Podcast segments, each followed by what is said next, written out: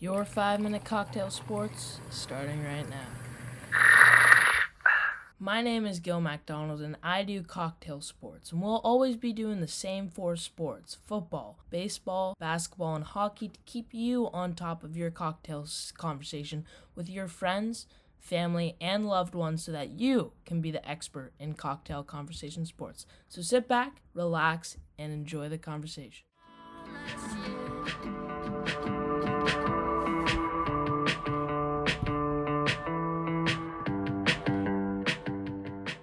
And welcome back on to 88.9 The Bridge. My name is Gil MacDonald, and I am your host today for Cocktail Conversation Sports.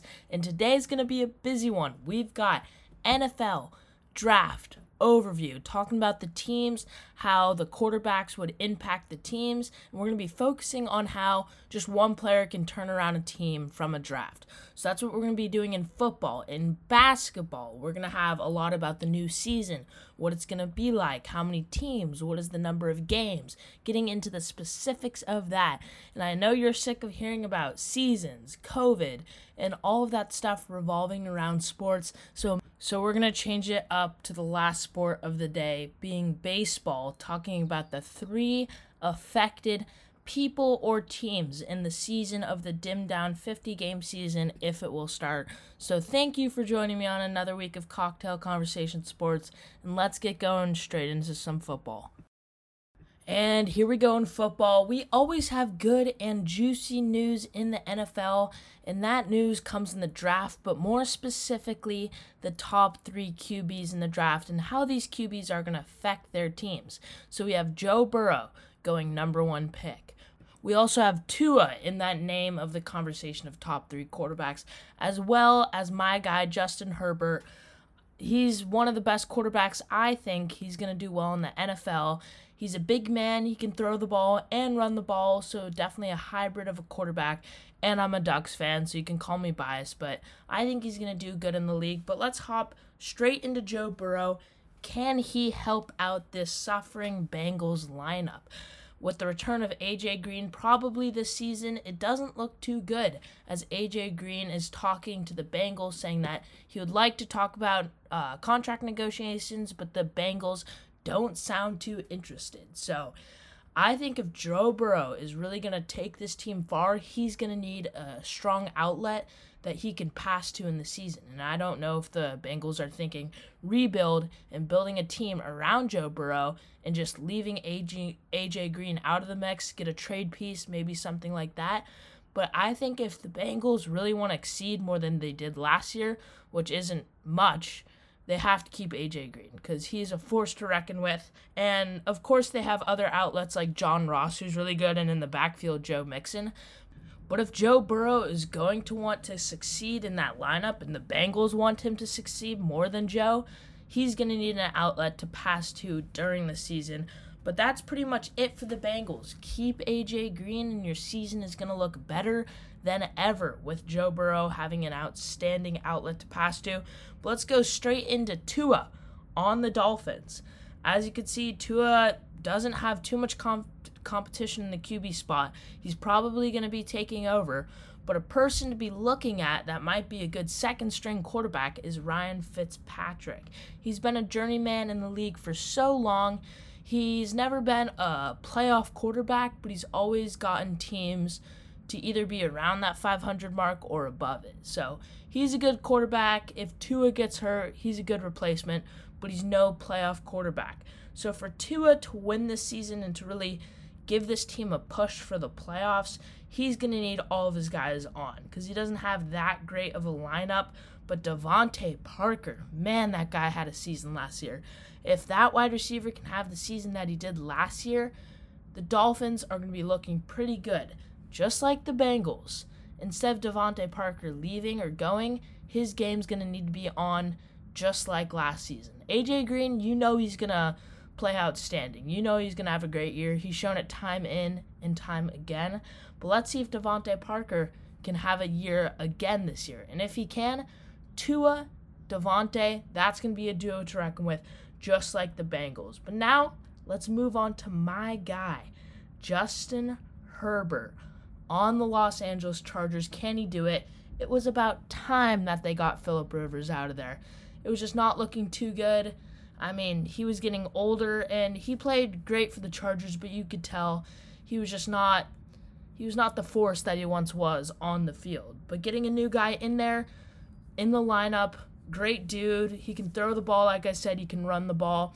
I think this is really going to help the Chargers because they do have outlets like Keenan Allen, Mikey Williams, and they do have a backfield in Austin Ekeler. So really, the Chargers, they're not going to be a super team, but I can maybe see them making the playoffs if Justin Herbert can just play his role as a good quarterback. So if Justin Herbert can do that, the Chargers are going to be fine. And you know what? Those were your three quarterbacks. Let's hope that they all do good. Let's hope that all of their teams succeed. But my money, once again, is on my man, Justin Herbert. But both of the other quarterbacks, Tua and Joe Burrow, both great quarterbacks, and they're probably going to succeed in their whatever position they're put in. And with that, let's go straight into some basketball news on the NBA season. We were talking about an NBA season playing in the Walt Disney facility in Florida, but what it really happened? And we just got confirmation from the Players Association and the NBA that, yes, it was unanimous with a 29-1 vote saying that they should play in Walt Disney, with the only team holding out being the Portland Trailblazers. But, man, I wouldn't hold out if they gave me a spot to play in Walt Disney. The new season, per se, is going to be 22 teams out of 30, including the playoff teams that were going to make it, as well as the New Orleans Pelicans, Portland Trailblazers, Sacramento Kings, San Antonio Spurs, Phoenix Suns, and surprisingly the Washington Wizards. So a lot of unexpected names there to be in playoff contention. And really, any team can win it here. Because think, this is not a regular playoff where it's every really great team in the league, and it's going to be a really fierce battle. There's going to be a lot of underdogs in the equation. Will the underdogs rise? We don't know, but that's what makes sports so fun.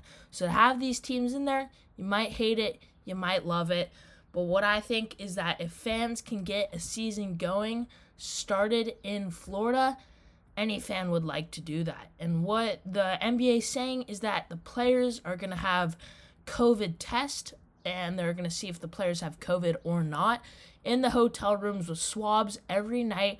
And the main challenge for the players is that their families cannot come along with them, which is huge because some players in the league, they've been moving around their families place to place, wherever a team puts them.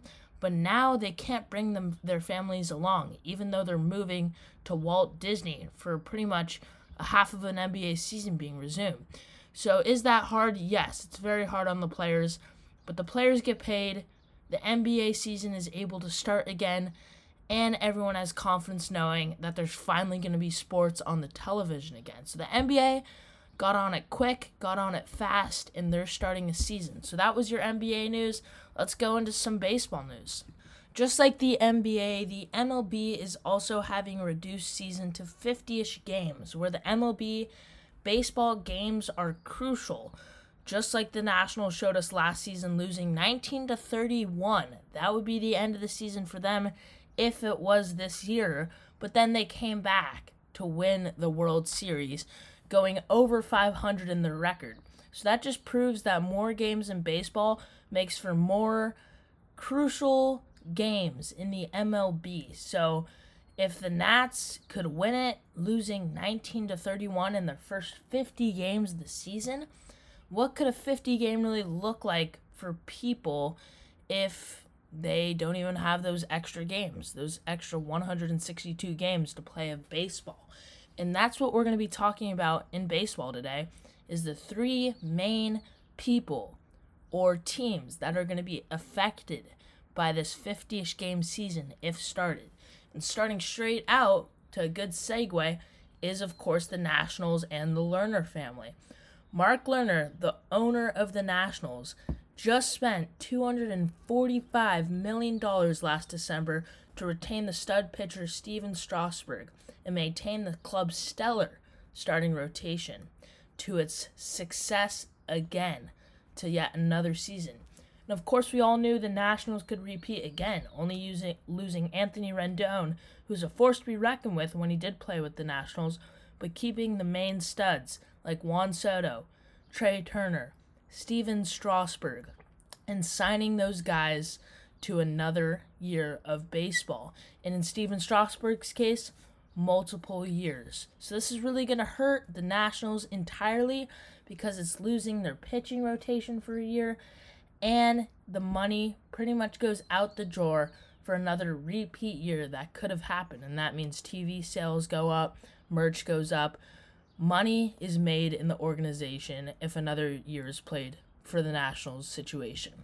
The next person's going to be a player by the name of James Paxton, who's a stellar pitcher, and he was going to be one of the free agents in the 2021 draft class. 2020 free agent class. And this really hurts players like Mookie Betts, JT Realmuto, and Marcus Stroman, just to name a couple of players, because the organizations don't know, they can't base off a season. Organizations always looked at how was their last three seasons, but they can't get recent information from the last season. So organizations are going to have to bet. They're going to have to fold out their cards and just hope that these players are going to play well. But James Paxton in particular, because he's in the huge market New York Yankees. And really that could go either way for baseball teams. You have to pay a stellar Yankees player the big bucks because you know the Yankees are paying almost double than what you're going to pay day in and day out because they have the market for it and they have the money. And that brings me to the third person and the manager of the Astros, Dusty Baker. This was going to be his first year. And if we start in a 50-game season, Dusty Baker, well, could go any way. He could manage them really well, but the Astros get one or two guys injured, such as Alex Bregman or Michael Brantley in the outfield, two crucial guys to this 25-man roster. And if you lose those guys in a 50-game season, there's no back support. There's no leeway that 162 games provides teams in the MLB. So Dusty, that really hurts him as a new manager if the 50-game season starts. So with that, those are my three people that you really have to watch out for in this 50-game dimmed down season if it does start. But let's just hope, as an MLB fan myself, let's just hope we can get games started and get games started soon and fit as many as we can in. But with that, that ends our Cocktail Conversation Sports for this week of June 8th. Thank you for joining me on another Cocktail Conversation Sports. It was a long one today, but it was informative.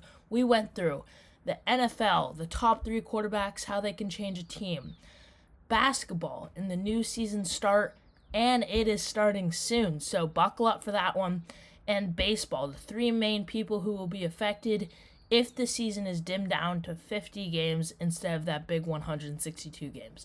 So once again, very informative week, but thank you for joining me on another week of Cocktail Conversation Sports.